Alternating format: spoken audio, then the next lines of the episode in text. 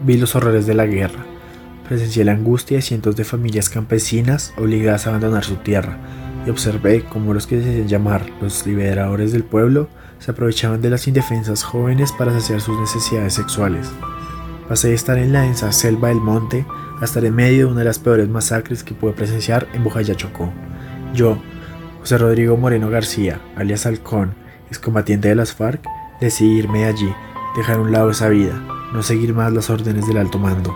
Estaba cansado de ser responsable de tantas muertes y de familias sufriendo. Desde el comienzo todo fue macabro. Cuando me reclutaron a mis 13 años, amenazaron a mi madre diciéndole que irían a esta buena aventura en busca de mis hermanas mayores. Las violarían, asesinarían, descuartizarían y se las harían llegar en bolsas de plástico. Mi madre no sabía qué hacer, así que yo opté por irme bajo mi propia voluntad, o eso quería hacerle creer a ellos, pues una vez escuché lo que podían hacer esas armas con las que nos apuntaban, no quise que lo usaran contra mi familia.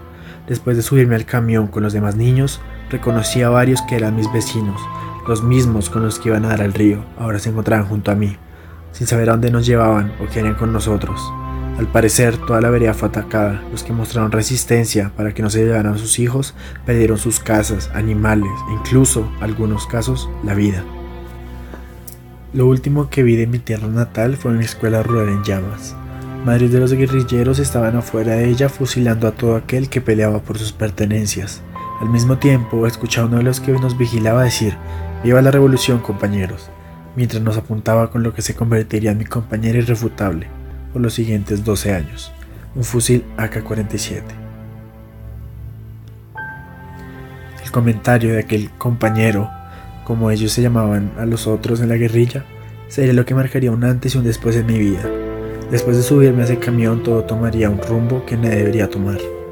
Los primeros años de mi entrenamiento se basan en aprender a usar y disparar ese famoso pero tan odiado rifle, conseguir leña y cargar agua desde el río hasta el hueco, donde permanecimos escondidos. El río quedaba tan retirado de lo que ellos llamaban campamento que muchas veces pensé en irme de allí, seguir el cauce del río y no seguir que vivir con esta rutina un poco más tiempo. Pero, después de que este pensamiento pasara por mi cabeza, me preguntaba, ¿a dónde iría? qué tan lejos podría llegar antes de morir de hambre o sed, ya que me encontraba tan adentro del monte que no esperaba hallar un pueblo cerca o siquiera habitado. Todo lo que alguna vez fue una vereda, corregimiento o pueblo pequeño debía ser devastado por la guerra, la guerrilla o uno de los nuevos grupos insurgentes formados por los campesinos que se cansaron de que se les arrebatara sus tierras, sus familiares, sus vidas. Al parecer, estas nuevas organizaciones llamadas AUC tenía algún contacto con algunos cargos del ejército y del gobierno. Esta presunta conexión y su odio hacia las guerrillas haría que años más tarde se convirtiera en otro grupo al que temer. Años después me convertí en uno de los mejores tiradores, o eso decía mi comandante del frente al que pertenecía. Según él, mi puntería y precisión eran de admirar. Pocas veces accioné mi arma contra un campesino. Evitaba a toda costa ser responsable de una muerte injustificada, pero, lamentablemente, esa era la realidad de mi día a día. Un día, cuando nos encontramos en la zona rural de Bellavista, corregimiento de Bojayá, llegó una noticia sobre la llegada de paramilitares al casco urbano. Inmediatamente entendimos que habría un enfrentamiento, pero no sabíamos en qué momento ni qué magnitud tendría. Estuvimos poco más de una semana en nuestro campamento, siempre alertas de cualquier movimiento, así que, al ver que no ocurría gran cosa, nos adentramos en el barrio Pueblo Nuevo, acercándonos cada vez más al área central de Bellavista. Un día antes del acontecimiento, que ha estado en mi memoria hasta el día de hoy, comenzó el combate. El ambiente comenzó a tornarse completamente oscuro, lleno del ruido de los disparos, de los gritos de los civiles que corrían hacia la iglesia intentando salvar sus vidas y las de sus familias, de los niños llorando sin entender qué estaba ocurriendo y, a lo lejos, el sonido del agua que corría con fuerza en el río Atrato. Yo solo disparaba a las ventanas de las casi destruidas casas, intentando acabar con la vida de la mayor cantidad de paramilitares posibles. Estaba tan concentrado en mi labor que no me di cuenta de que la noche había llegado ni de cuántos de mis compañeros habían caído al suelo muertos. Pero, aún así, seguimos un rato más hasta que hubo un cese al fuego. Estuvimos alerta durante toda la madrugada hasta que llegó la mañana del 2 de mayo del 2002. Los civiles aún se encontraron resguardados en la iglesia y en la casa cural, pero el combate continuó durante varias horas. Alrededor de las 10 a.m., Un par de compañeros instalaron un lanzador de pipetas y apuntaron para lanzar dos de ellas llenas de gas hacia un anillo de cemento ubicado justo al frente de la iglesia. La primera cayó sobre la casa de un civil y estalló, pero la segunda, cayendo en un punto diferente, no logró estallar. Me encontraba completamente aturdido y perdido debido al fuerte ruido que me rodeaba, pero igual sabía que mi destino era tener el enfrentamiento en ese punto.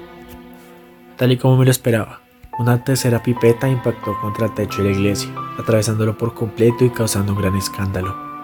Luego del gran estallido hubo un gran silencio, unos segundos probablemente, pero un rato después mis oídos estaban inundados por lamentos y gritos de los civiles. En ese momento lo entendí. Fui víctima de una masacre, asesiné a decenas de adultos, ancianos y niños en su mayoría. Y no solo eso, Fui cómplice por años de la violencia que azotaba campesinos y habitantes de zonas rurales indiscriminadamente. Durante semanas estuve pensando qué haría. Definitivamente no podía quedarme allí. En mi cabeza rondaba el recuerdo de los sobrevivientes saliendo de lo que quedaba de la iglesia, entrándose en el monte para poder salvarse. Lo peor de todo es que yo parecía el único afectado por todo lo que había pasado. Así que, un par de meses después de aquel atentado, decidí escapar silenciosamente y sin dejar rastro. Luego de días caminando sin parar, volví a mi hogar, el lugar que dejé 12 años atrás por tener una vida de guerrillero. Sin embargo, mi madre no estaba. Inmediatamente creí que la habían asesinado por mi escapatoria, pero luego de hablar con los nuevos propietarios supe que ella se fue a vivir con mis hermanas, intentando buscarme y saber de mi paradero. No pude encontrarlas. Después de hablar con los nuevos propietarios de lo que alguna vez fue mi hogar, me dirigí hacia Buenaventura para buscar la casa de mis hermanas. Cuando llegué a aquel pueblo, pregunté casa por casa a ver si alguien conocía a mis hermanas o a mi madre. Nadie sabía de ellas, pero uno de los habitantes me dijo que varios jóvenes habían viajado a la capital. Al parecer, el gobierno creó una entidad que acogía a los excombatientes para ayudarlos en su desmovilización. Era razonable que ese fuese el primer lugar al que ellas se dirigieran para saber de mí. Pasé años en la entidad. Ellos me ayudaron a conseguir un trabajo y me apoyaron para superar el rechazo que los demás ciudadanos me tenían. Los primeros meses tuve que dormir en unas habitaciones con camarotes que había brindado el gobierno.